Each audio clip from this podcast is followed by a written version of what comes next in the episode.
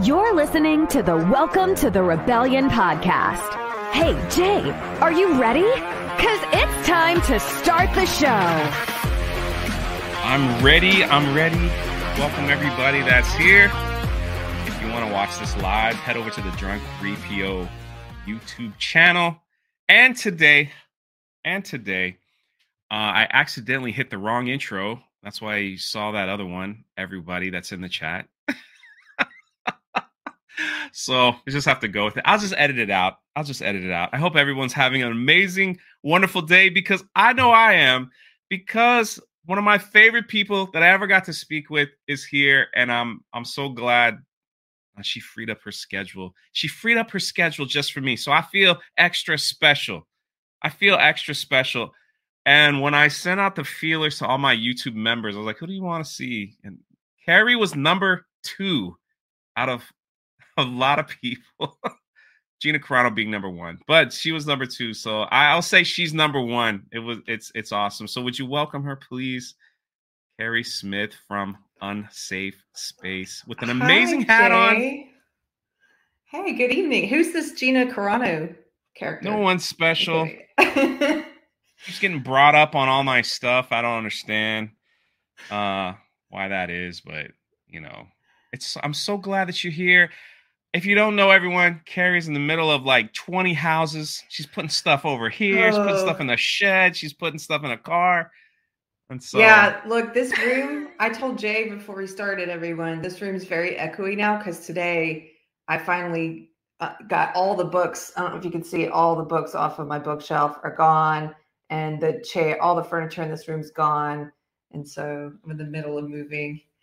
Uh, this is a nice break. I was looking forward to this all day, moving heavy Aw. boxes. Like, oh, I can't wait to later. I'm to get to talk to Jay and not be doing what I'm doing now. I mean, that's just that, that that- that's awesome to hear. See see how she makes everyone everyone around her feel so much so much welcome and warm and happy. And that's that's that's Keri Keri Smith. Uh if you don't know who Keri is, I will let her give her uh, uh, whatever kind of brief introduction. Who are you, Keri? Why are you here? Who are you? Who are you? Well, I'm here because we, you and I got to speak. I got to interview Yeah. you for our show. I do a show called Unsafe Space with my friend Carter Laren, and it's a culture podcast, although we sometimes get into politics occasionally when it's necessary. but we're mostly a culture show, and then we do interviews. And so I, uh, I used to be, I mean, people know my story if they watch that show, but I was in social justice ideology for about two decades. And I was a true believer. And I thought it was, I look at it now as like that used to be my old religion. So sometimes the interviews I like to do are with people like yourself who have something to say, maybe about social justice or woke ideology invading pop culture. And I like to come at it from a lot of different angles and talk to different people. So your interview was one of my favorites because like you you're you're giving me compliments. I'll give you some. You're very authentic and warm. You have a great laugh. And i like that you were willing to talk about personal things too. I think people liked hearing you talk about your faith which you know can be kind of for some people it's like i don't want to hear about personally. christianity. Yeah, exactly. yeah but You hear that, everyone? You hear all the compliments. So there. what? Uh. So you said you were two decades. yeah Keri Smith, the SJW, for two decades. What? What was the appeal? yeah Like what? well uh, looking just back like on it protesting? Did you just? no Did you put on? Did you have purple hair? I Did you? did not I'm have just- purple hair, but I cut it very short and I wore a lot of overalls and Doc Martens. And uh, I did go to a lot of protests. and I lived in the women's studies dorm at Duke University. That was where I got kind of pulled into this belief system. No, you know what it was is looking back, it it definitely filled for me. I think it filled that hole that people have in them sometimes for uh, a belief system or a, I sometimes call it the God shaped hole. You know, it was a, it gives you some kind of way of looking at the world.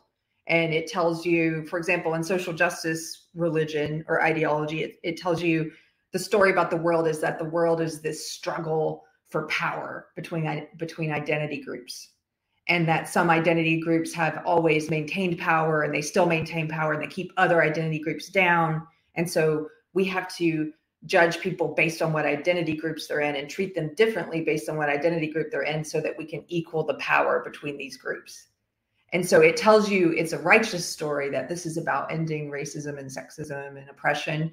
But in actuality, it slowly turns you into, I think, a foot soldier for all those things that you think you're fighting. So over time, you start accepting all these new definitions. I started accepting these new definitions and preaching them I would go out and talk about how racism is prejudice plus power, and it's impossible to be racist towards white people, and, and you know it's impossible to be sexist mm. towards men, and um, they get you to start, in my opinion, uh, behaving in racist and sexist ways, but uh, thinking that it's for a good cause, that it's going to help end racism and sexism. Anyway, it's a long, it can be kind of boring. And I know people have heard me talk about it before, but that I was in that for two Actually, decades. I've never heard you really talk about it. okay. Before, so.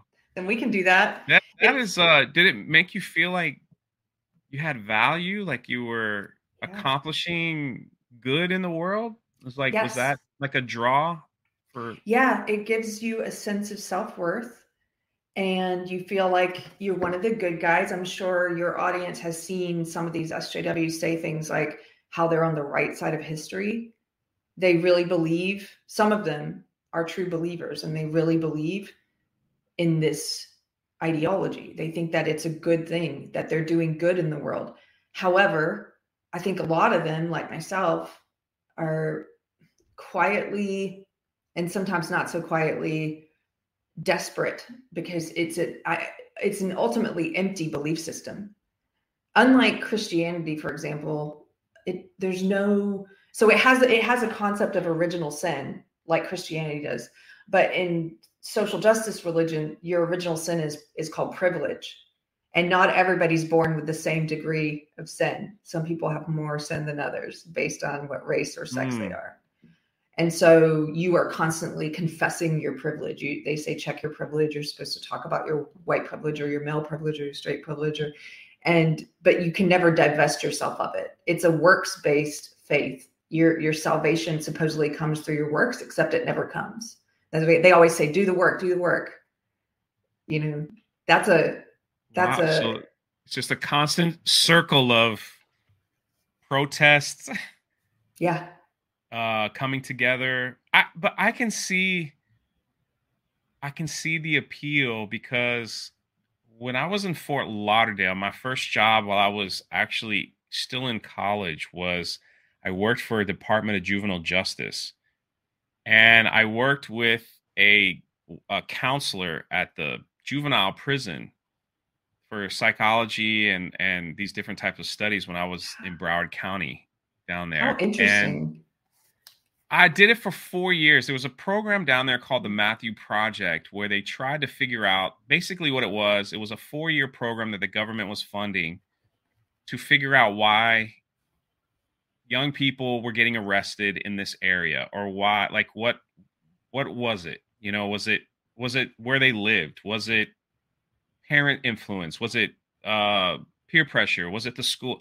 And so we just every time a juvenile was arrested, we just talked to them and things like that. And when when the the subject of gang members like becoming part of a gang came up, it was just um well, I don't really have a family, so that's my family. Mm-hmm.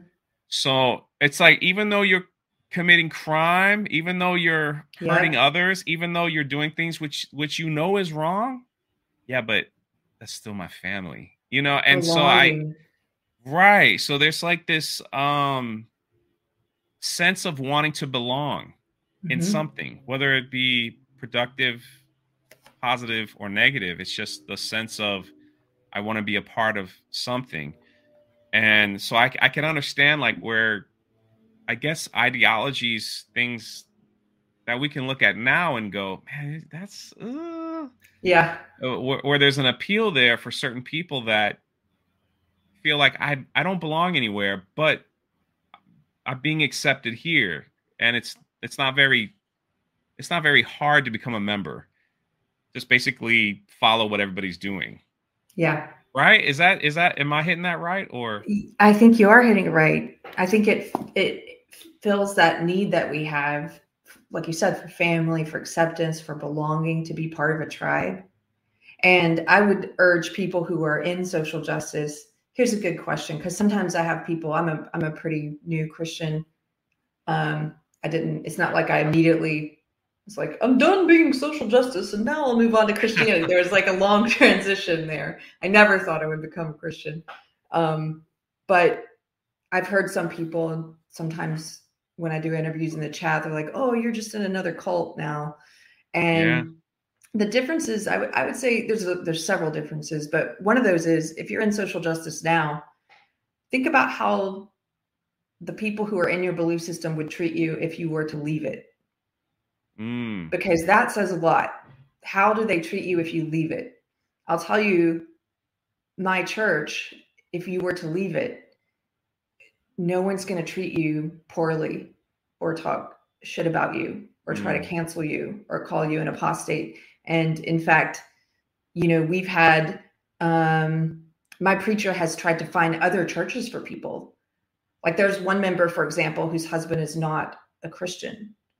And so our preachers tried to find a church that's maybe more woke or something. You know what I mean? Like he's going out of his way. A cult would not be like, here, let me find another place for you to go that works for you. Or if you leave us, we're going to cut you off and not show you love. And uh, so that's one big difference. When I left social justice, it was it was like leaving a cult. You're now an unperson.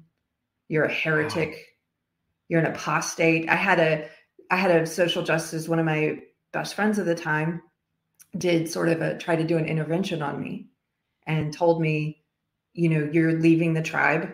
And if you you're not just leaving the tribe, you're talking about it, you're criticizing the tribe, and you're never going to be allowed back in if you do this. And I was like, well, okay. Well, I don't want to come back in. I think it's a bad tribe.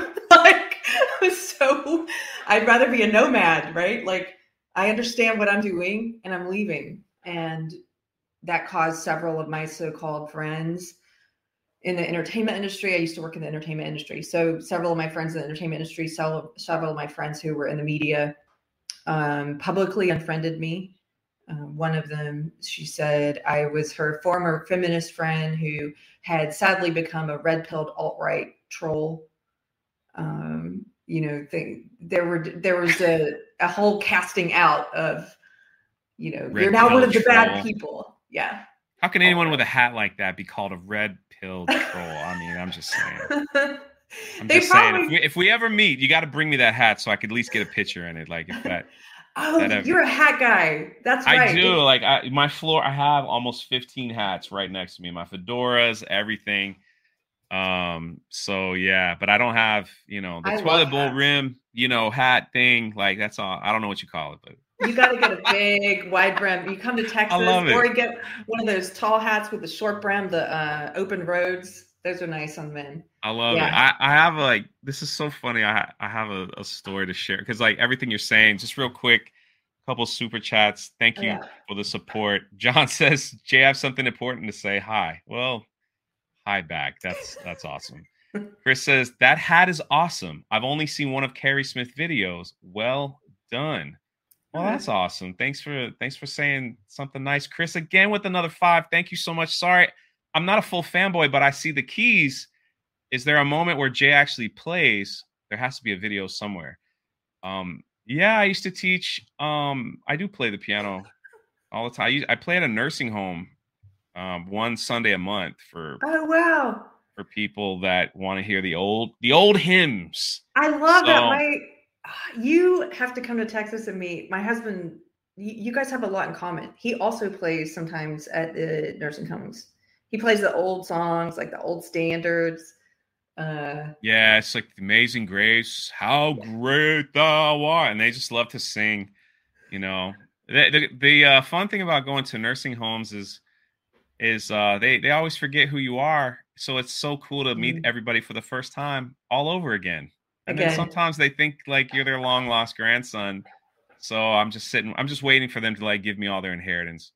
Um, you know. So I'm, I'm just kidding, but it's, it's uh yeah, that's something I've done for for me and uh uh, I had a lot of a lot of musician friends, and for a few summers before uh, that we were locked in, we we would go to the there's a there's a mobile home park not too far from here, and we would teach music lessons to the kids for free for a month and a half, and vol- and volunteer, and we would get younger students that play the piano to uh that were that were in high school that needed community service hours and they would come help because in Florida you need I don't know what it is 25 uh 48 48 wow. community service hours to graduate.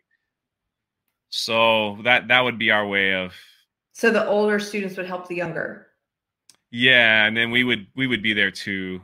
And I mean, the first the first few days I had it was we had 45 piano students and we basically went around to all these like uh, yard sales and just try and, and then we went on uh, back when Craigslist was a thing. Like, hey, does anybody have any old keyboards that work? We'll pick them up. So we had all these old Casio plastic keyboards all set up. And the right first on. day it was like, all right, everybody hit C and, and you're like, okay, this ain't gonna work. So then we had to go all out and get headphones. So it was, but it was, oh man, it was so, it was so oh, much fun. fun. Uh, it was, it was, it was so much. It's, it's, it's like you the know, same thing. It's like you find something to belong to, and just trying to teach the next generation that you know volunteering and yeah, giving back and something is not it's not a bad thing and it shouldn't it should be it should be ingrained in your in your system just Eh, like I said, like seeing people that are in social justice now, it's it's kind of like it's just it's so ingrained in their system mm-hmm. that it's hard for them.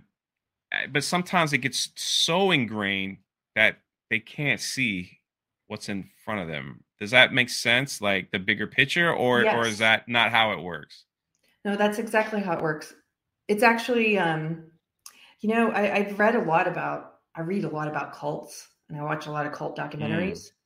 because I compare it to a cult in a lot of ways. There's the the ways and the way I already described in which they cut you off if you leave, um, and they also try and destroy your reputation if you leave. Uh, another way, another way that it's similar is they isolate you from friends and family who are not believers. So when you're in it, I'm sure everybody in the comment section knows someone who's woke, who's cut off contact with them as things have escalated culturally as the ideologies become more mainstream. Um, but and it also operates a lot on shame and guilt, inspiring shame and guilt in the people who are in it. You're always working off this this shame or this uh, collective based shame. Um, another thing it does is it can they change language, like it focuses on the language a lot, and so you know George Orwell wrote about this a lot. Of course, you can control people very easily if you can control the way they think and you control the way they think by controlling what words they use and so they're constantly redefining terms that we you know coming up with new definitions for commonly accepted terms uh, so for like racism for example or sexism um, and then they're coining new terms all the time and most of the new terms that they're coming up with if you think about what they're using those phrases for like white fragility or toxic masculinity how do they use those phrases? They're mm-hmm. phrases that are used to control and manipulate people, um, so regardless you, of what they say they mean. But yeah, it's. But, in the 20 year span, did you see the phrases change as mm-hmm. the time? So it's kind of like, all right, so we're fighting this. And then it's like, well, you guys are still bad because we've discovered toxic masculinity and up. Oh, yeah.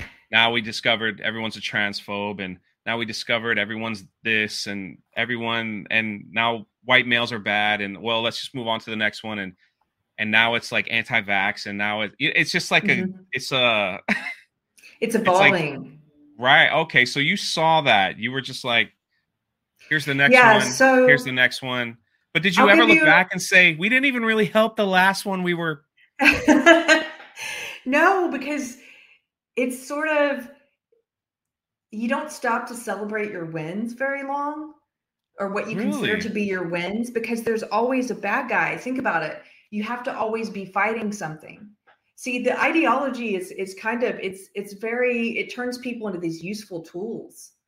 And so if you went if you let's say for example when women got the right to vote okay so you've got this women's rights movement or the civil rights movement you eliminate these legal barriers to equality you've succeeded right and then but what happens to all the people who make a living pushing the ideology. All the people in these organizations all the people look at look at marriage equality. So gay people got the right they won the right to get married. What happens to all those organizations and all that funding and all that? It doesn't go away. It just they continually then they up the ante okay well now we've got to get this and now we've got to get this next thing. And then you move beyond um, focusing on the law and trying to remove actual legal barriers to equality and then you move into culture and then you say okay well now in the feminist part of social justice there's all these different parts of it. It's all under one umbrella though. It sucks up these different organizations. Social justice has sucked up what used to be what remains of what used to be the civil rights movement. It's sucked up the feminist movement. And and so you've got different doors. I think of it as different doors into this one big tent. I went in through the feminist Mm. door. But those organizations they continue to work. And so they they move their goals they continue moving down the line so Is it trendy? Do they follow It- trends? it's Okay. trendy, but it's just um, I think of ideology sometimes one like this. I think of it like something living. It's mutating. Oh, that's great point. I didn't think about that. Yeah, because think about it. Like people say, like it has roots in Marxism, but if you say that to somebody who today is an actual Marxist in in the the old sense of the word, like they care about class differences, class inequality. If you say this is the kind of Marxism, they get, they'll get pissed. They're like, this isn't Marxism. You know, Marxism is about class and oppression based on class differences. And you're like, no, no, Marx is dead. People took his ideas, they've added to them, they've evolved. Everyone builds on top of it, and now you've got this mutated kind of Marxism that's not about class; it's about identity. It's still it's about identity and power, like but it's still about how we re- need to redistribute. Instead of money we need to redistribute power among identity groups. It borrowed all this stuff from marx and then it built on top of it and it just keeps growing. When i was in school so you're talking about new phrases. White privilege was coined in the 80s by uh, peggy mcintosh. Okay once that became accepted and part of the ideology and they're teaching it in schools i learned about it you know in college.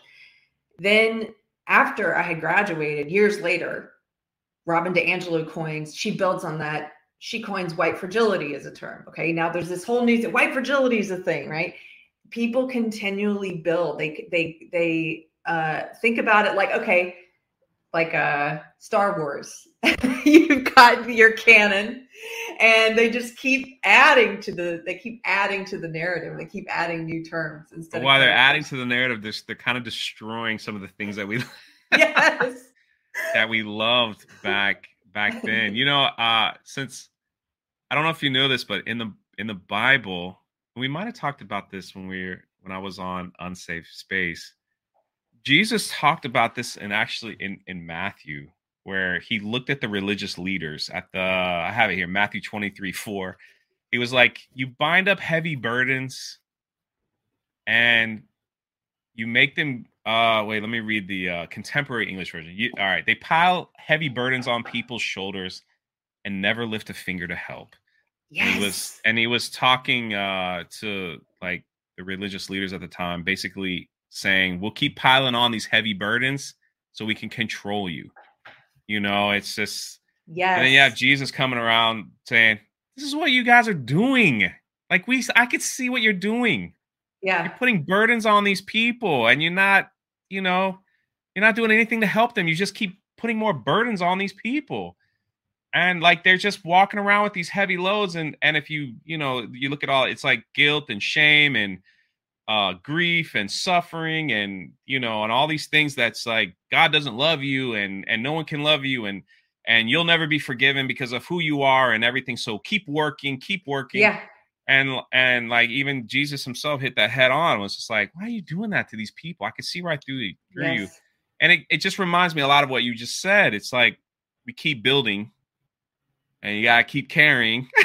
keep carrying, and there's no. So one thing it doesn't have, it borrows a lot from other religions, mm-hmm. but it mm-hmm. doesn't have a concept of grace. There's no forgiveness. There's no debt wow. relief of sin. There's no way you're always doing the work you got to do the work and you're always confessing in that privilege and it's just and, and it's a collective it's not an individual like in christianity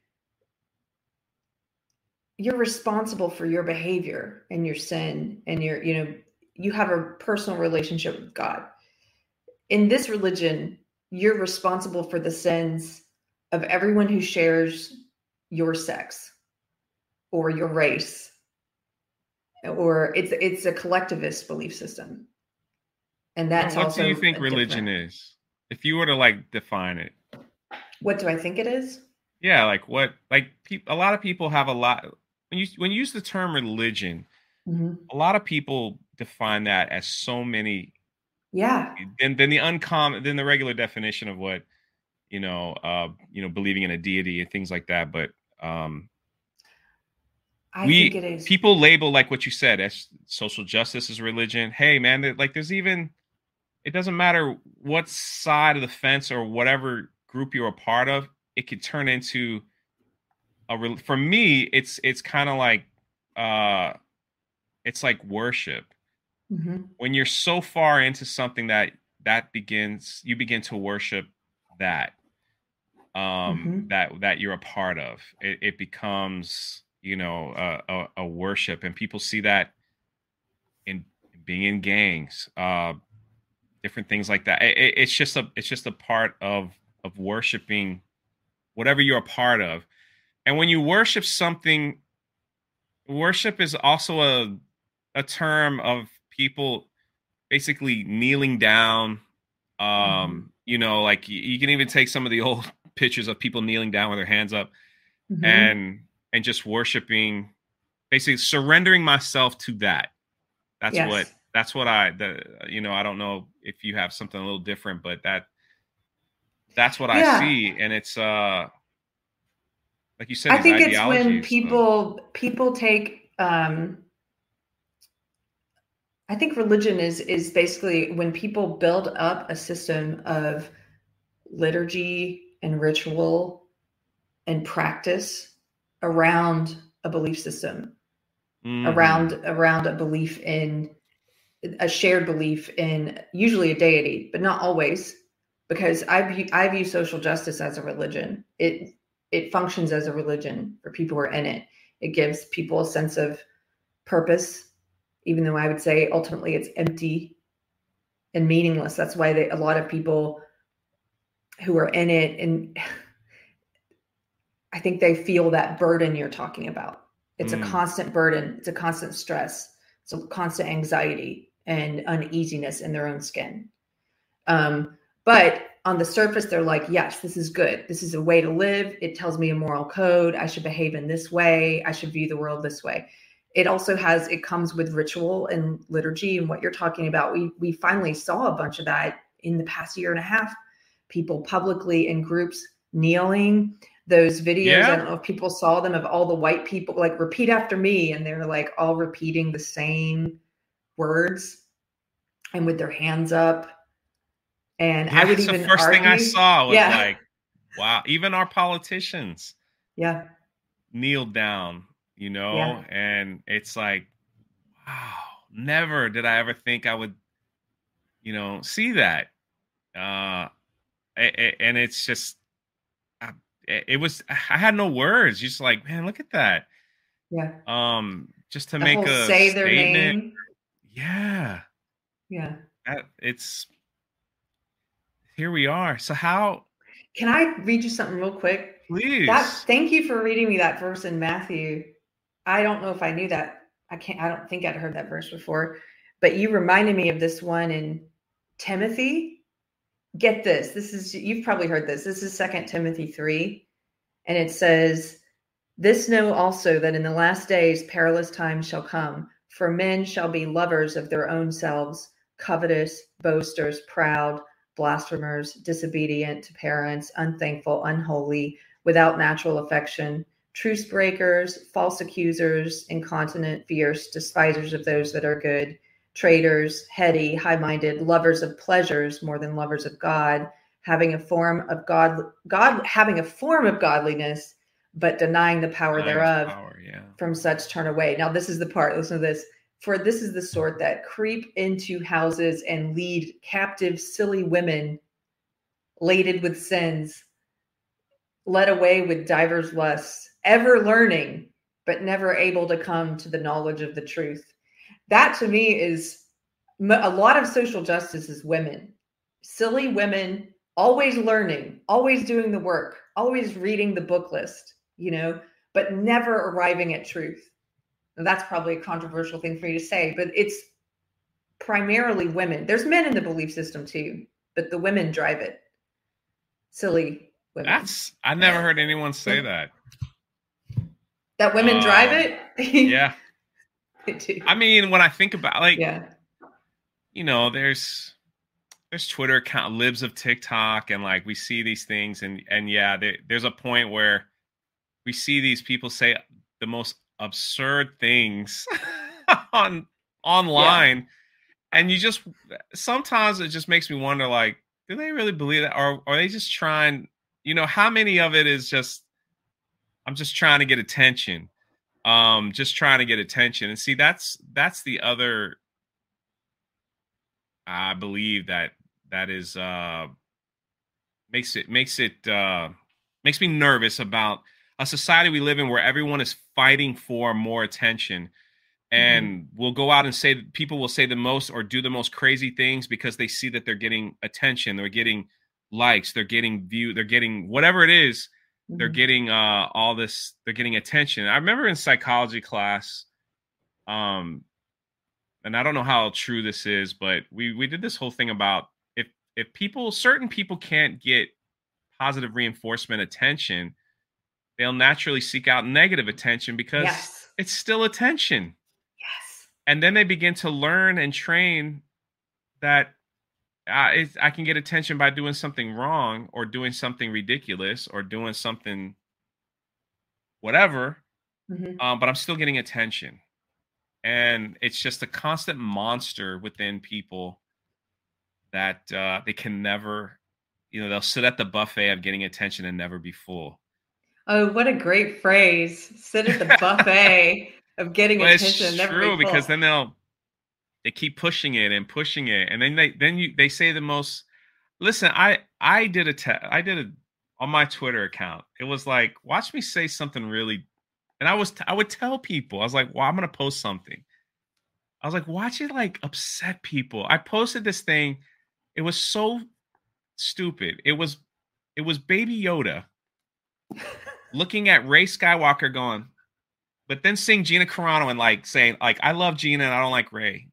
That's all I posted. That tweet went on my before my regular Twitter, you know, it got nuked. It went viral and it upset so many people. Like I, I was re- I did a whole video on it because I was like, I can't believe like and and it's and so people see that and they're just like, well, if he got all that attention for that, I didn't even say anything. I just posted the picture and they just went it went nuclear. Nuts. I couldn't believe it. I woke up the next day and it was like at 20,000 likes and I'm like, what the heck? And people could you were do so the same mad. thing? What is this candy corn thing you pulled me into? Maybe you could have Baby Yoda like turning away at circus peanuts, but saying, "Come here to candy corn." That's another that's another divisive, you know. That'll that that that's another divisive things. Real quick, Ian for twenty dollars says, "Hey Keri, I love Unsafe Space and really enjoyed your interview with Jay." On an unrelated note, Jay, I love the channel and really enjoy this interview with Keri. Thank you so much. Thanks, Ian. Uh, thank you, thank you so much. I really, I really appreciate it. So, what was the uh, what was the uh, what was the moment? Mhm. when you were like, you know, I don't know if this is a good thing anymore. like, I don't know if this is for me. Yeah, Like, this standing in a riot 20 with a brick. years, Like, yeah, no. Uh, I'm kidding. I never had a brick in a riot. But uh, I, it started the con- the condensed version of that is 2016, the election.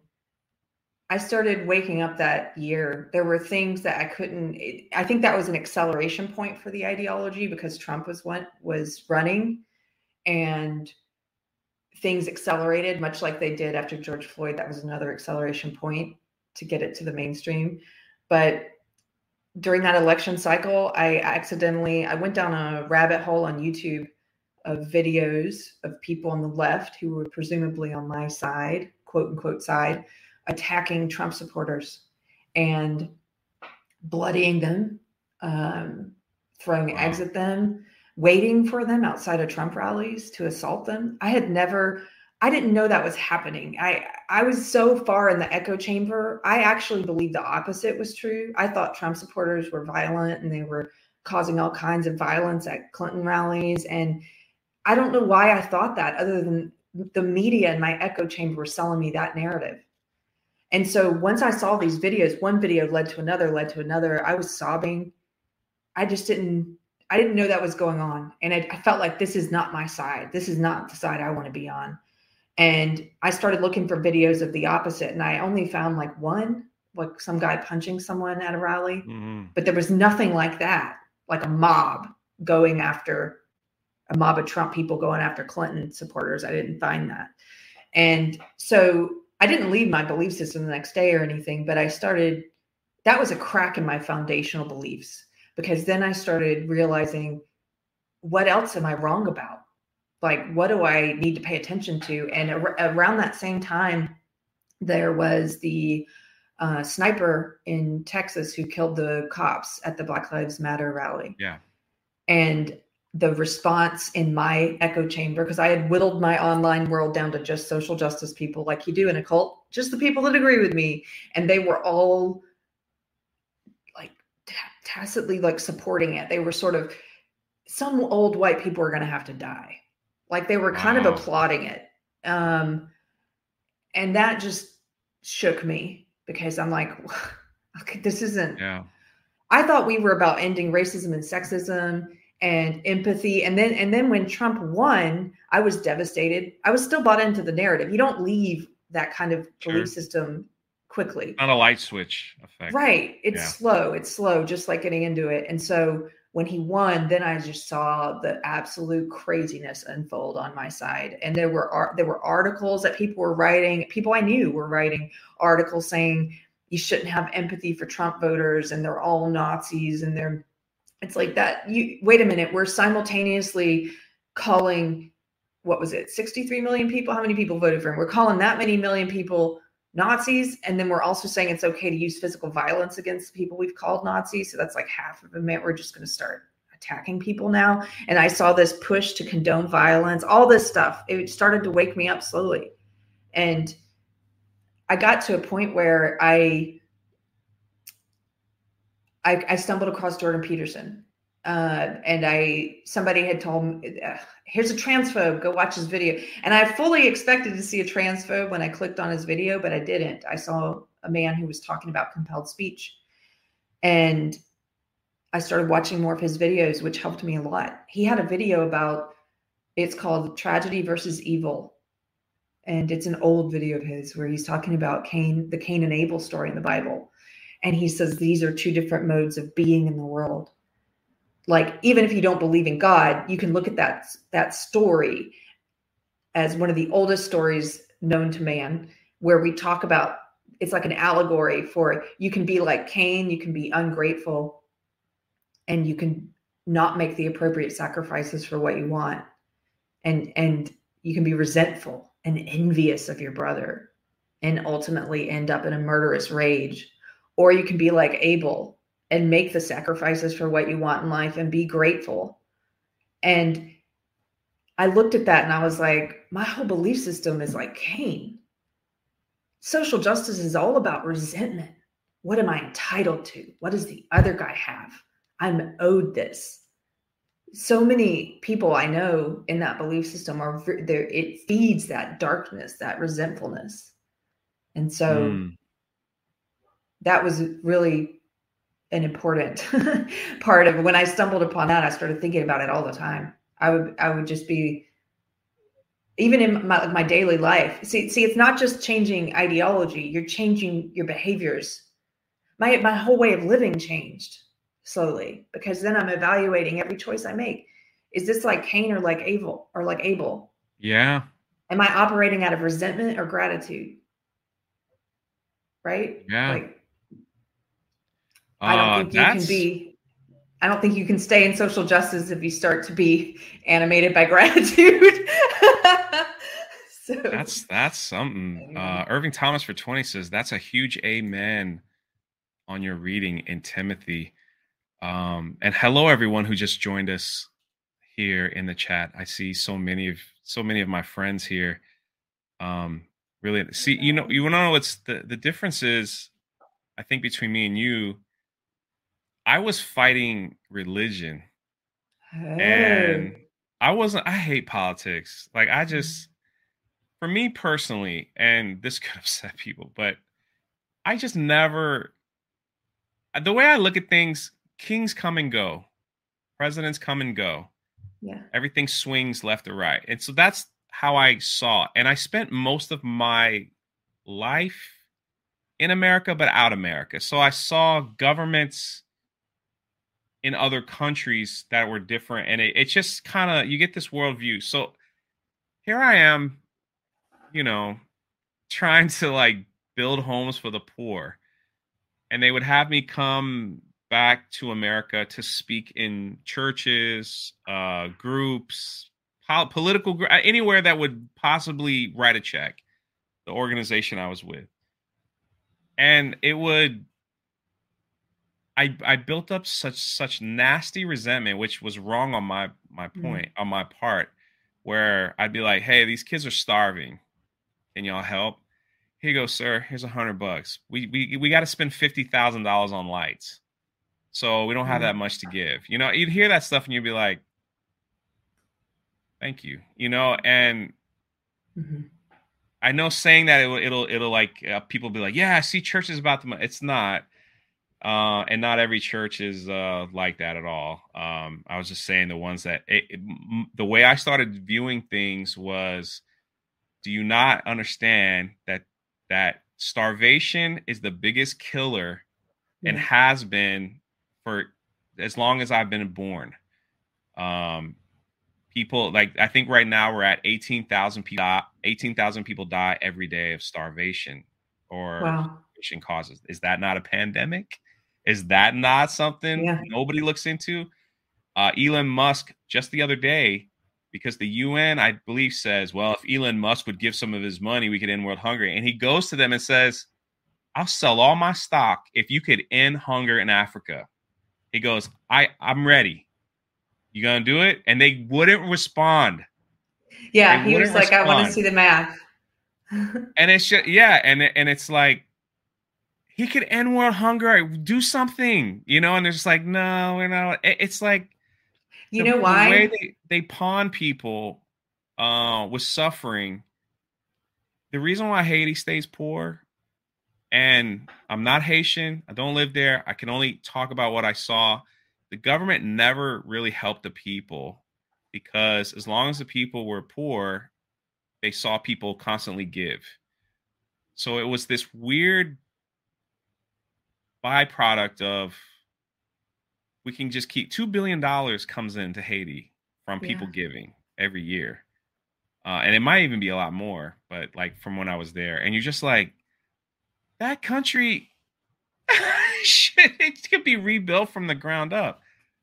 Um, but then again, I go back, you know, and like I was in Cambodia. Anyway, all these places. I go. I I, I met a guy, and um, I share this story sometimes with with people. But he's a tattoo artist. I love tattoos. I'm covered in them. Um, you know, tattoos are bad for certain churches. Anyway, but like uh, I, I met this it. guy, and he was he went through a horrible breakup and he was like I got no purpose in life. I don't care about. I don't this and that. This was this was years ago. It was like 2012, 2011. And I said, I told him, I said, hey man, come with me, come with me over to uh come with me over to um uh Dominican Republic. Like we're gonna be doing some work there. Just just come. Like get your mind off of it. And he was like, I don't want to go do that. What am I gonna do there? I don't I don't do anything. I just tattoo like naked women on people. Like that's all I do. I was like, just just come, just come. So he came and he we it was just a work project. We were just carrying basically carrying concrete from one place to another. And you know, while I was there, uh me and a few others had to go and uh, we had to go to this place called Boca Chica. And at the time, Boca Chica in Dominican Republic was hub to the trafficking ring. It was like from the earthquake that happened in Haiti, a lot of the children were brought over there and you could look it up. It's all and and it was they were it's terrible. It's disgusting. There was it's where it I was. think I read. Does this involve the UN and children? Uh, not. This was worse. Okay, This was okay. uh. This was like this was like children that that parents died in the earthquake in Haiti, and people pulled up in trucks and just snatched them and then sold them. So disgusting, horrible. And so there was a, there's a, there's some homes there in the DR, some organizations that were there that uh where you could they were trying to rescue these children out of that out of trafficking. So we were bringing supplies to one of the homes, and this guy saw uh, a child, a boy, a child, um, and he was trying to. You remember that scene in like uh, what was that movie, Gladiator, when he was sold and he was like he was cutting off his. Did you ever see that movie, Gladiator? Yes. There's a scene where he's sitting down, he's got a rock, and he's like trying to cut out his tattoo from Spain. And um, so there was, there was a child there trying to scratch off the number that was tattooed on his arm. Because they get treat in the in that trade they got they get tattooed you know their property now. It's disgusting. And so he's trying to he's sitting in the corner like scratch trying to scratch this off. Friend was like uh i know what i'm supposed to do. I know what my purpose is. Goes back, comes back a few months later with his tattoo equipment, and begins to tattoo beautiful Wow. pictures over these disgusting numbers that were on these kids. And he just was like, and he fell in love, fell in love with God, fell in love with this whole thing, fell in love with uh like a new purpose. And he didn't like live there. He just came back, did his Mhm. thing, and came and and to me, it's like this is what I felt like uh at the time I was like, this is what the church should be doing. He got he went back to the States and he got criticized by a church, not all of them, for like tattoo work. Like, that's wrong, shouldn't do that. There's a better way, there's this and that. Yeah. And so when I talked to him, you know, I, I didn't, I wasn't like the, his best friend, you know, but every now, like Facebook or whatever, how you doing? He's like, oh, I'm not doing this anymore. And and people came down. I was like, man, you're you found the of all places to find, you found the wrong place, and it just angered me about this whole religion thing. And it's just like, give me the number of that pastor because I'm gonna call. And it's and, you know, I was angry. I was like, this guy Yeah. like had a moment, and yeah. and so I finally got him back. I was like, come back again. He came back again, brought his stuff, started doing that again. And it's beautiful. It, it, it was beautiful. Came back and then found the right place to find, you know, to call himself home. Yeah. Um, and that's the kind of stuff that I felt like that was like my fight, right? so you were these- fighting. You were fighting like Well, yeah, I was like, this guy found a or Well, I'm saying like this guy found a purpose. He found his heart. He found what he wanted to do. He found, and it's beautiful to see kids like I got a beauty mark instead of a horror mark, you know. Mhm. And um, to have someone criticize him in the name of the Lord was terrible for me. It was just like, like how dare you, you know? How dare you? And Yeah. to fight that kind of thing. Anyway, long sorry, I took up a lot of your time. Here I am. No, talking, I and you're the one that's supposed to be talking. interesting. And so I- I came to this point of where instead of fighting the church or fighting whoever, I began to understand that even if they are a pastor, or even if they are Keri Smith, or even if they are someone SJW, or even if they are me, we are still walking this journey and learning Yeah. and trying to understand where we're supposed to go. You, you know, you know what I'm saying? So Yeah. just because a certain person doesn't think the same way I do, I have to sometimes understand that maybe my journey's right here and they're back here. But hopefully along this way, if they really want to seek truth, their eyes will be open to certain things and maybe they could teach me something that I didn't see. Does that make sense? That's a lot. I just vomited like a whole bunch of stuff out there. makes- I love that. I first But it's all, it's like what uh, your friend your friend's story is so beautiful, and I he think hates when I tell it because he doesn't want any attention. So I hope he never listened. He's just- well, you didn't name him, so yeah, yeah, Uh, yeah. But it's beautiful, and I think that's what, as I've been learning, diff, reading different parts of the Bible, the part where it talks about the church and it's like body, the body of Christ, and each person is a different part, and not everyone has the same talent or the same use for God, and God will use people in different ways, and He that's a that's an amazing story because it's someone who's like thinking he doesn't have a role there or a purpose there, and then he's perfectly suited But I I think that for this you thing. as well, Keri. I think the experiences Mhm. and the heartaches and the hurt and the understanding and I- think it was it's become who you are Hmm.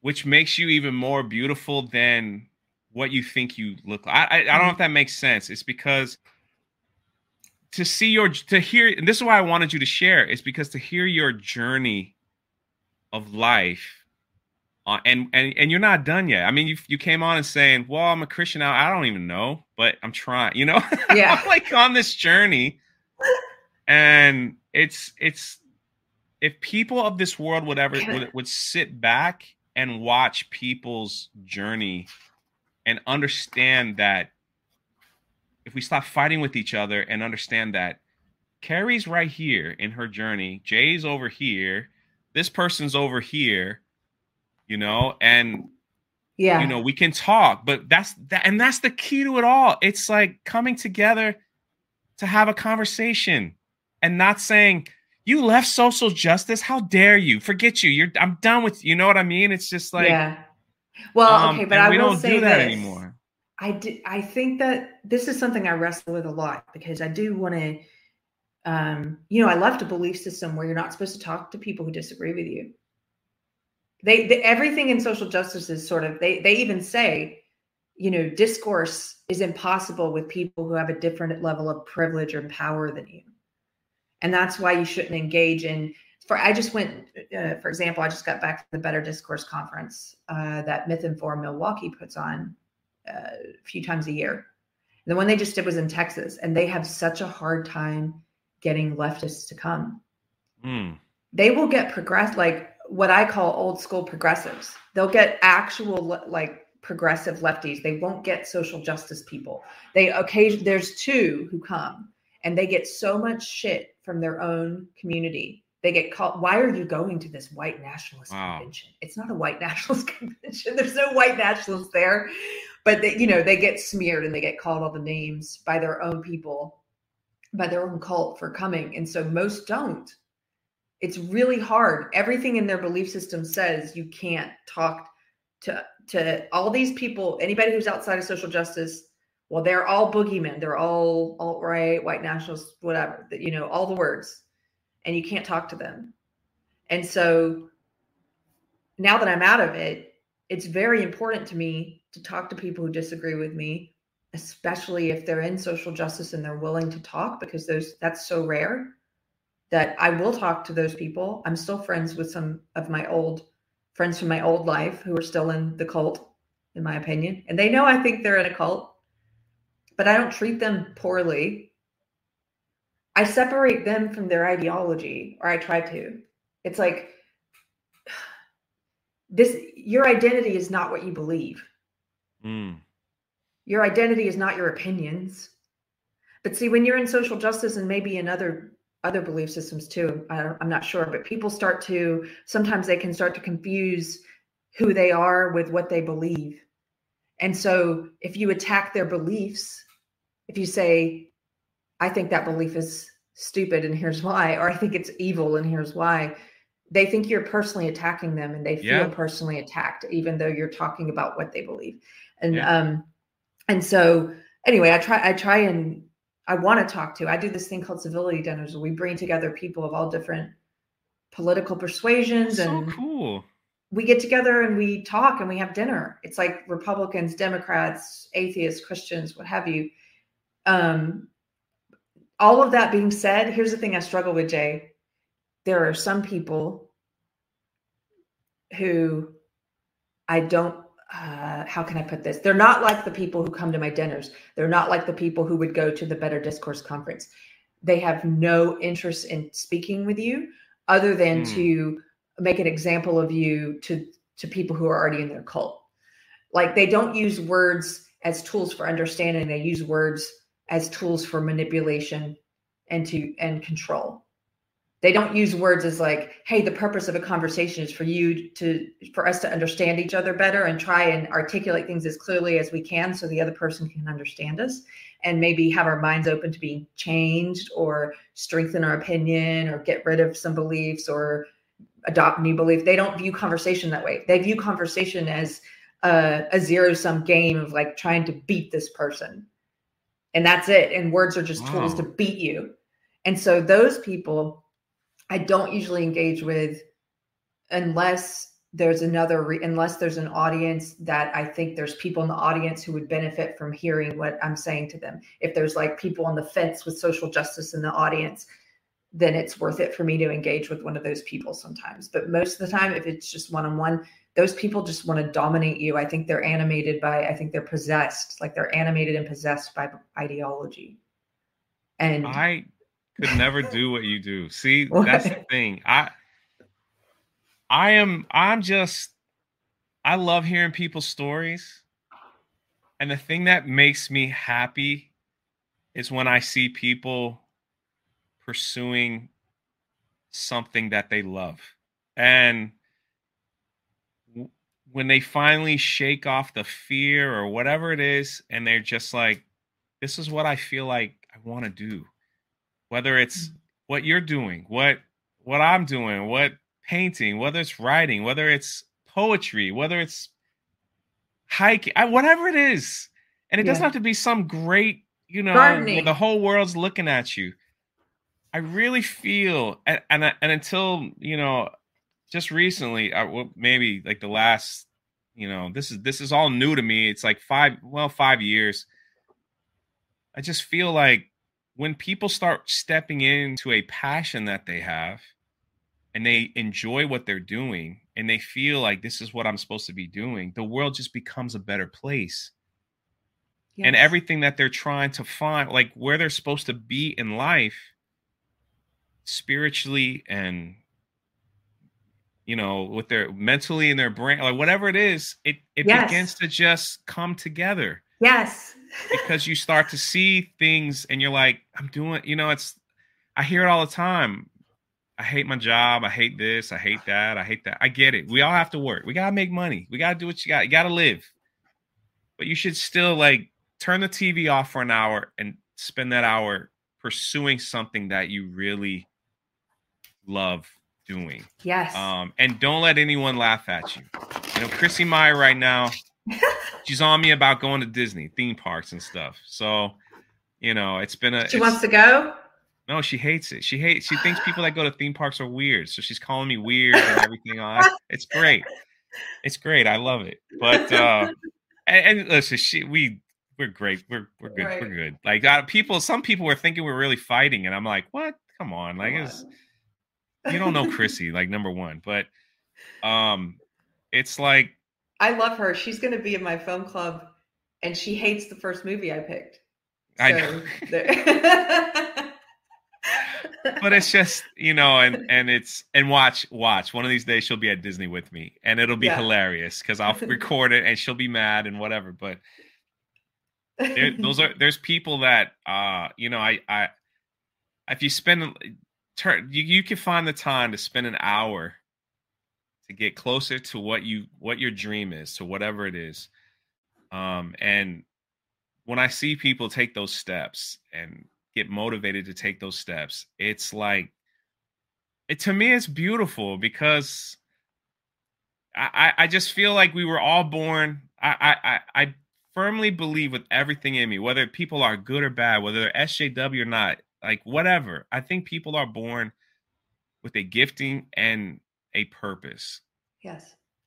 They don't always use it for the right reasons. Yes. Some people are great communicators but they use that gift to manipulate you know um, some people are great at whatever and they use that gift to to hurt others some people are whatever it is and if they were to make that turnaround and go into the direction they're supposed to be i think the world would be such a great it's just the world would be better in my opinion i could be wrong um five dollar super chats that god can call anyone at any time anywhere and breathe purpose and strength into them bless you for your work yeah, bless Keri for her work.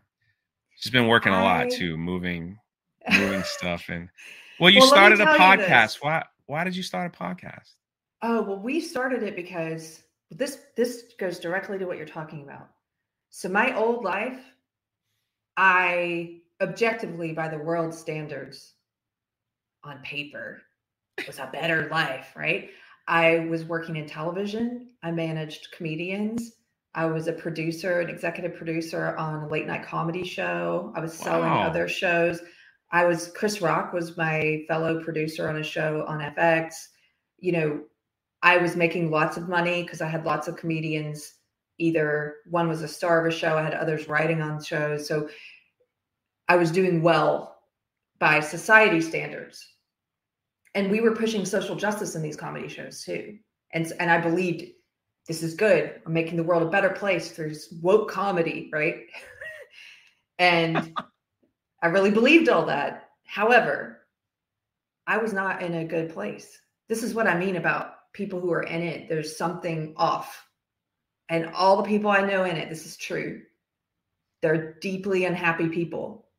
There's something off because it's an empty ideology. I'm convinced of this. There's nothing at the end of the day, it gives you nothing when you break when you have a breakdown and you're looking for social justices there's nothing there to pick you up mm. there's nothing there that that it's it's not like uh, it's so different it's so different than having faith in god anyway so i was in that life when i started to leave it and my my opinion started to change and i started to see it for what it was and i was like actually i think this is evil like i think i'm doing the opposite of what i thought i was doing i think i'm selling racism and sexism in the wow. name of ending those things. I, am teaching people how to treat people differently on the basis of race and sex. That's wrong. That's never going to end racism and sexism. All of this stuff started to sit heavily on me. And uh, in the midst of it, I was in the middle of selling a new show. I had a client who, another woke comedian, this show that we had written the the synopsis together and all the episode summaries together like two years before. But the process of selling a show can take two years. So by the time we had a production company involved and then we had a network that greenlit the pilot it's been two years and now i'm questioning my whole belief system. I'm like i don't think i want to sell this show where we examine in, like a different ism with every episode right? Like racism and let's get to the bottom of this with comedy. But so anyway I was starting to feel like I couldn't. I, I I knew some things to be true. I knew some. Finally, I knew some things. Like I knew that it, it was true that this belief system is not doing what it says it's doing. It's true that this belief system is hurting people. Mm. So how can I sell a show, a TV show that pushes it? And so I, I we did shoot the pilot, and I sort of thought, oh my gosh, I'm going to have to make some kind of crazy choice here. because if the show goes, if it goes, then I make money. But then I, I'm a fraud. I'm pushing this mm. thing that I think is wrong into the world. And thankfully, I think that that was taken off my plate because they didn't like the pilot and it didn't go to it didn't go to series. So so after that happened, I quit my I folded my company. I quit doing that because all the comics I repped were woke. My whole I had built my whole career on being the feminist comedy manager. It's like all of my connections were woke. Um, I couldn't keep doing that. And so here's the thing though, this fear. This is what you're talking about, Jay. People have a fear. What's going to happen? if I start speaking against this ideology, what's going to happen? I could lose friends. I'm going to lose my career, yeah. all this money, all these prestige, working on TV in TV with Chris Rock. Yeah, you know, who cares if if your if your life is empty at the end of the day because yeah. you're not living your true purpose and you're not living in truth and you know this is this stuff is bad now. So I quit that. I quit all that. And my friend Carter uh, we had just been acquaintances. I lost a ton of friends. The nature of my posts changed online. I had the friend who tried to do the woke intervention with me. But then I had acquaintances like Carter who were like, hey, wait a minute. I'm interested in what you're talking about now. And so he had started Unsafe Space and he he interviewed me for it and and it went well. And we kept talking offline. And he's like, why don't you just come co-host this with me? And we can we can have all these conversations together. And so that's how it started.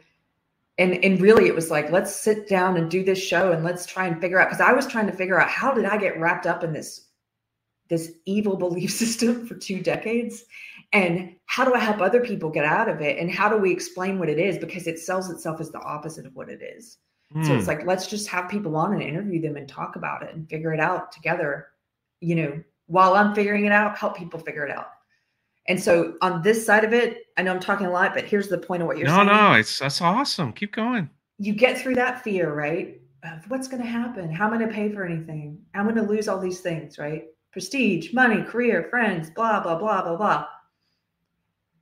I pushed through all that fear anyway because I became more afraid of I became more afraid of what would happen if I didn't Wow. I became more afraid of what's the consequence of living of not speaking truth. I think this belief system is gonna is gonna could possibly destroy our country, like Western civilization. It's mm. that evil. And at that time, it wasn't even as mainstream as it is now, but we could see it coming. People who were like, it's like, this is going to be big. I don't know if I ever thought it would be as big as it is now, where you've got McDonald's woke tweeting and Amazon and like every company is social like, media really launched yeah it, uh, really launched new stratosphere but i had to speak and so on the other side of it on paper my life probably looks a lot like not as cool what do i do i what is cool anyway let's be honest right what is cool i think it's much cooler i'm a christian now which the old me would be like wow what a square uh, I I I work gig jobs, like I dog sit. I do. I work at a farmer's market sometimes. I'm not going to say what my current gig job. I work jobs. Let's just say I work the kind of jobs where if I if any SJWs find out where I work and I get fired, that's okay. It's not a career. It's a job, and I'll get another one. Yeah. And but I get to say whatever I actually think and not yeah. be afraid. And I wouldn't trade it I wouldn't go back. I don't care what the price tag is. I wouldn't go back to making all that money. Like this is it's just to be at peace in your skin. Do you know what I do you know what I'm talking about? Like Absolutely. Yeah. Anyway, I love it. Absolutely. So, Real quick, um, some people have some amazing things to say about you. And I'm glad everyone in the chat is enjoying um, this conversation, enjoying Keri, because I never thought in a million years I get to talk to her. And look, this is our second conversation. It's just, it's beautiful. I like she's freaking awesome. Radio for five dollars says it's great to see you two great voices talking together. First, I saw Keri on Triggernometry, and oh, she's yeah. been wonderful to follow. Is that Triggernometry? Did I say that right? Yeah, that's a great podcast, and that's hosted by a couple comedians who are blessedly not woke. and they do a lot of great interviews. Konstantin Um, Kisin, Francis Farmer.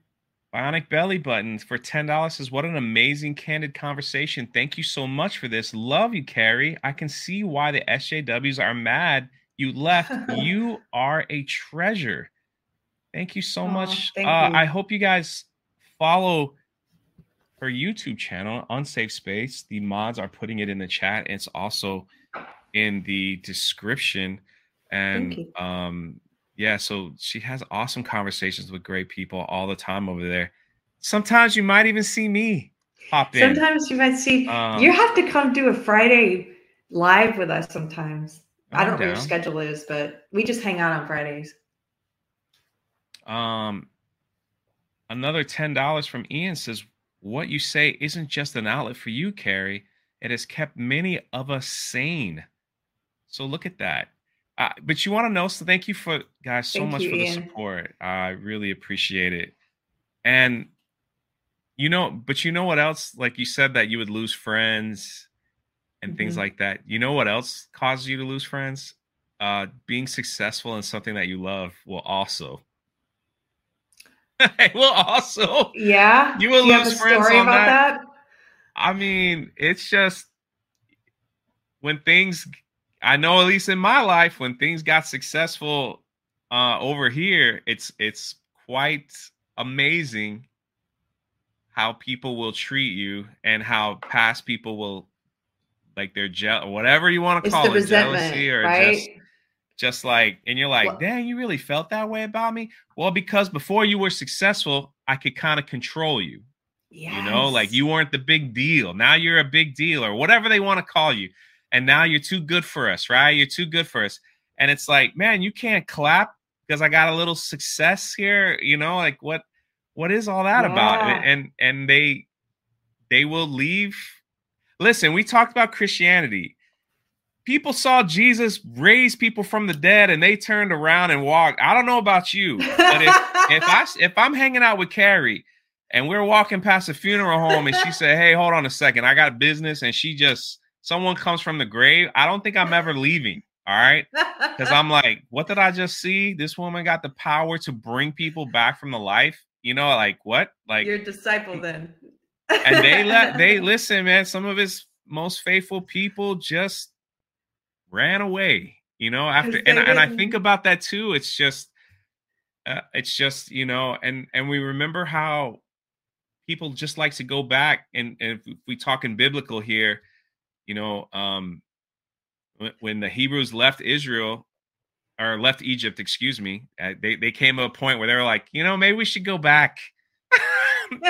Maybe we should just go back to Egypt. Well, you cried for generations to get out. And you're like, yeah, well, I just want to go back now. You know, I just want to go back. And so it, it, it, they get people get a little taste of something different, and and they'll leave you as well.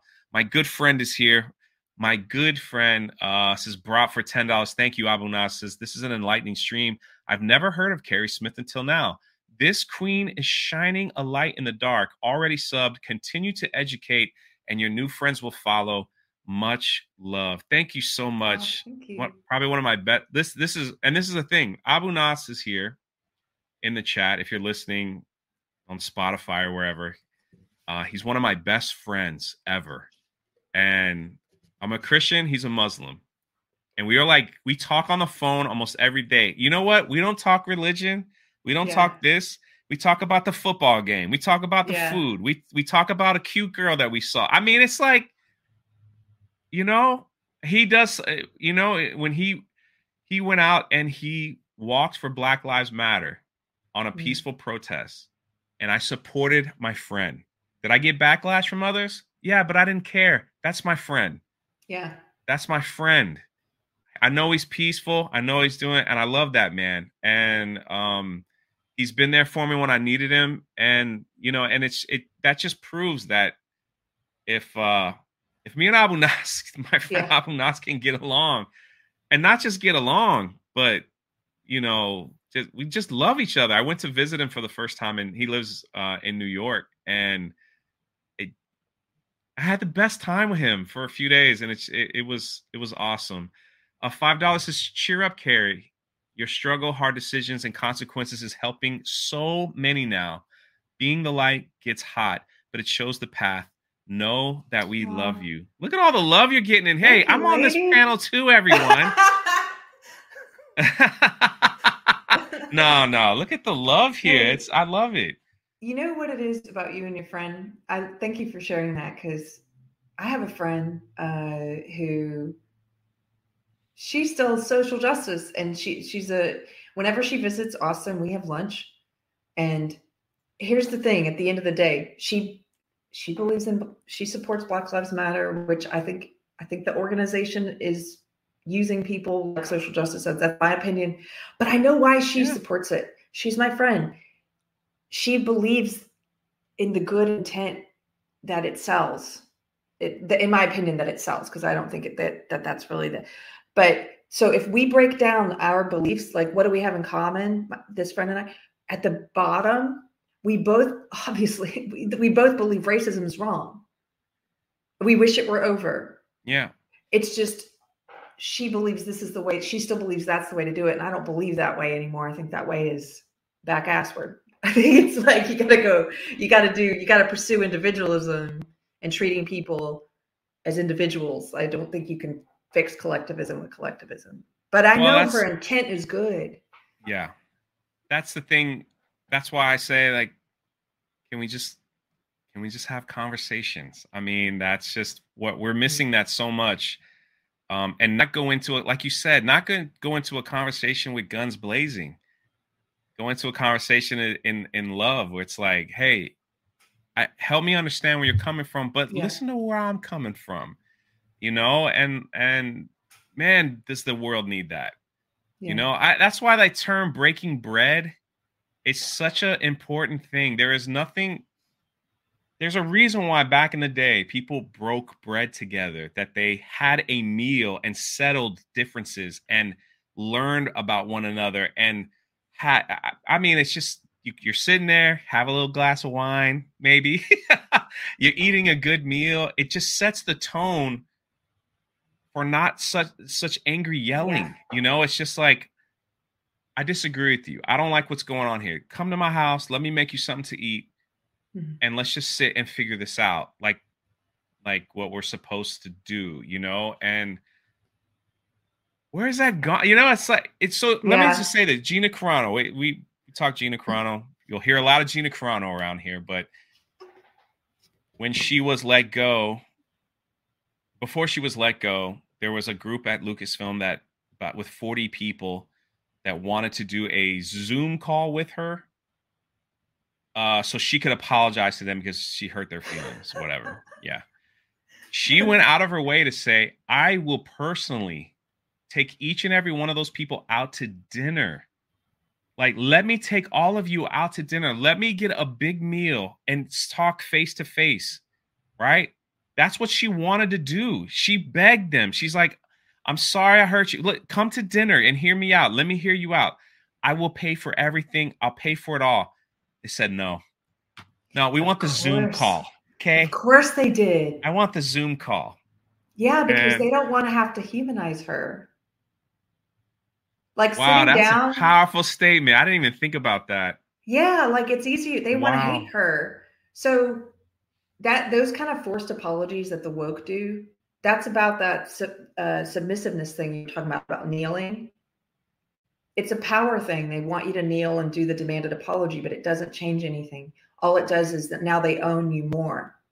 Now that now the next apology, you'll be quite quicker to do it. You know, it's like it's just a demonstration of their power, of you submitting to their power, in my opinion. They if they went to dinner with her that's like treating her like a human like an equal and like listening to her and it's hard it's what you said breaking bread you're sitting there in person. It's hard to dehumanize someone when they're right in front of you. It's hard to hate them and be like submit to what i'm saying you know? It's sort of Mm, it's that- easier I- to what what did you call that again? yeah. Humanize her? yeah they don't want to humanize her That's, that's sitting down and great- I having didn't even dinner think about that. That's Yeah. such a great point. yeah. It's like keep her as an avatar. keep it You know, keep her as a yeah far away wow. But you're right. The breaking of the bread and the in face to face stuff, it's that's what we do at the civility dinners is like it's it's face to face. We started when we first started it, we were doing in people's homes. So that's even more intimate. That's even more mm-hmm. human. You're in this person has welcomed you into their home. And then we got big enough we started doing restaurants, but we're still you're still in person, you're still having a meal with people you disagree with. And people became friends in our group across political the political aisle. It's like I think I think though it naturally selects for people. I mean, you know, you're going to a dinner with people who are going to disagree with you. That's the purpose of the dinner. Mm-hmm. So it self selects for people who want to do that anyway and talk to people across the aisle.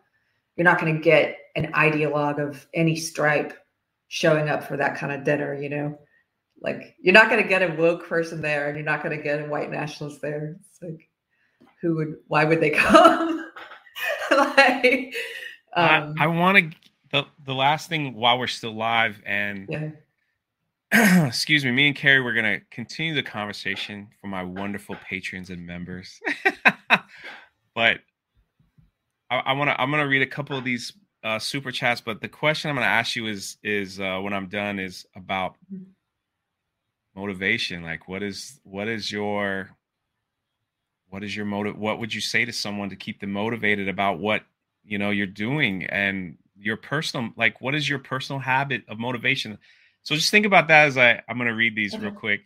Um thank you for the $20 i really appreciate it. It helps the channel. Keri a few things in my life make me happier than to see someone free themselves from the mental concern slavery on the left and the woke crowd. I have family in that trap. And mm-hmm. just know they must be right and you must be wrong. Um mm-hmm. thank you for the donation uh, another two dollar donation says, "Love you too, Jay." See, I was begging. I was begging. I was begging. Another five. Thank you, X Wing. Jay needs attention. Beautiful stories from both peace and love. Yeah, yeah. I was begging a little bit, so they're throwing. Uh, there's a three dollar super sticker. Culture Casino for five. Yeah, I believe in the power of food. I love eating out with people. Absolutely. Uh, that's how it is. So, what thank you guys so much for your generosity here today. It really helps um, support the channel. But what what would you leave someone? What is uh what's your what what how do you stay motivated? It's got to be um difficult. Like you got to feel alone at times. No, and, actually because I've met so many people speaking truth like mm. and saying what I believe and I've met so many people, all those friends you lose. It's like, oh my gosh. I tell I talk to people all the time who's who who write me private, and I'm afraid of losing XYZ. And if they say friends, I'm always like, you're gonna you don't know this yet. But once you get on the other side, you're gonna look back and just be amazed that you were ever afraid of losing those people because hmm. it makes space in your life for new friendships that are built on something much more lasting than political allyship. I would say SJWs don't have friends, they have allies. And as soon as you don't have their, as soon as you're not in their ideology, you're no longer an ally. It's like goodbye. But friend, friendship is is like you and your friend is built on something really strong. It's built on it's built on something much deeper than just we have the same policy position on, you know, minimum wage or yeah. abortion or whatever you know uh, so you so you'll make you'll make new friends. No i don't feel alone. What gives me strength? Well what uh, motivates you? Yeah like, what motivates have... me? Well i finally figured out so once i went through that personal like crisis and and upheaval of of like it, it wasn't just changing my ideology like it was identity based too because my identity was wrapped up in my old belief system. So it was like who am i? What do i want out of life? All those all those big questions and now it's like, I just, you just start building from the ground up. Reevaluate. Mm. It's like tearing your house to the ground and starting all over with the foundation. Well, here's my foundational belief I believe that there's a creator. I don't believe that we're just physical bodies with computer brains. I believe we have a soul. And that belief led me start going to a spiritual center, which led me to a Catholic church, which led me to the church I'm at. Like I went a cowboy church. I went to a rodeo church for a while. That was fun. but but I believe in God and I believe that um, I don't always know what's best for me. And I believe in trying to discern what it is that God has what what what is God's path for me versus my path because I have a bad track record. Let me just tell you. And so sometimes I think, I think yeah, you know when people pray and they pray like I want this, I want this job or I want this relationship, I want this person, I want this thing and and you're like, "Why aren't you listening?" God? It's like, "Yeah, cuz God's like, uh, I know what Santa that would Claus be bad here. for you." Yeah, yeah, plus that plus I'm trying to save you some heartache cuz you don't know what's good for you. like Exactly. So I try to like listen now and I just pray a lot that like you God helps me figure out what his will is and helps me understand it if it doesn't align with my will and helps me accept it. And Hebrews 12, my preacher directed me to Hebrews 12 earlier this year. And that's if you're a Christian, that's a great chapter to read about perseverance and running a race. And um, my husband gives me a lot of inspiration. I found someone who is awake, um, who has shared foundational beliefs, and I know what I want. I want I want to make the most of the years that I have. I want to do things that scare me if I feel like I'm called to do them until they don't scare me anymore. I, I want to try and have a kid. I want to continue to speak what I believe to be true, even when it's scary. And to see the best in people and to live like Jordan Peterson says, in a place of gratitude for all that I have and not like be defined by anything that's happened to me, that any awful thing in your past, like that's in the past. That's not who you are. That's not your identity. That's not your identity. That's awesome. You know? Anyway. That is that's awesome. That's awesome. That's a long rambling answer, but no, it's not rambling. It's it's actually something I wanted to hear. So it uh absolutely. Well, we're we're gonna continue the conversation, everyone. Thank you for being here. Thank you for the one last uh super chat here from Megan says, two of my favorite people. Thank you for the truth that you spread with mm-hmm. such love. That is that's so nice to hear. That's so nice to hear. And my friend R to the Icky with a I love that name such a such good people in here. I like a Spider-Man year. picture. It's awesome, right? It's it's it's awesome. So, Keri, just hang out for just one second. Okay. And uh, appreciate y'all being here. And uh, if you want more of the conversation, check out Patreon or membership. Thank you. Thanks for listening. We hope you were inspired today. To hear more of the conversation, check out our Patreon or become a member of the channel. And don't forget to rate, subscribe, and leave a review wherever you listen to your podcasts. We really appreciate it. We'll catch you in the next episode. And welcome to the rebellion.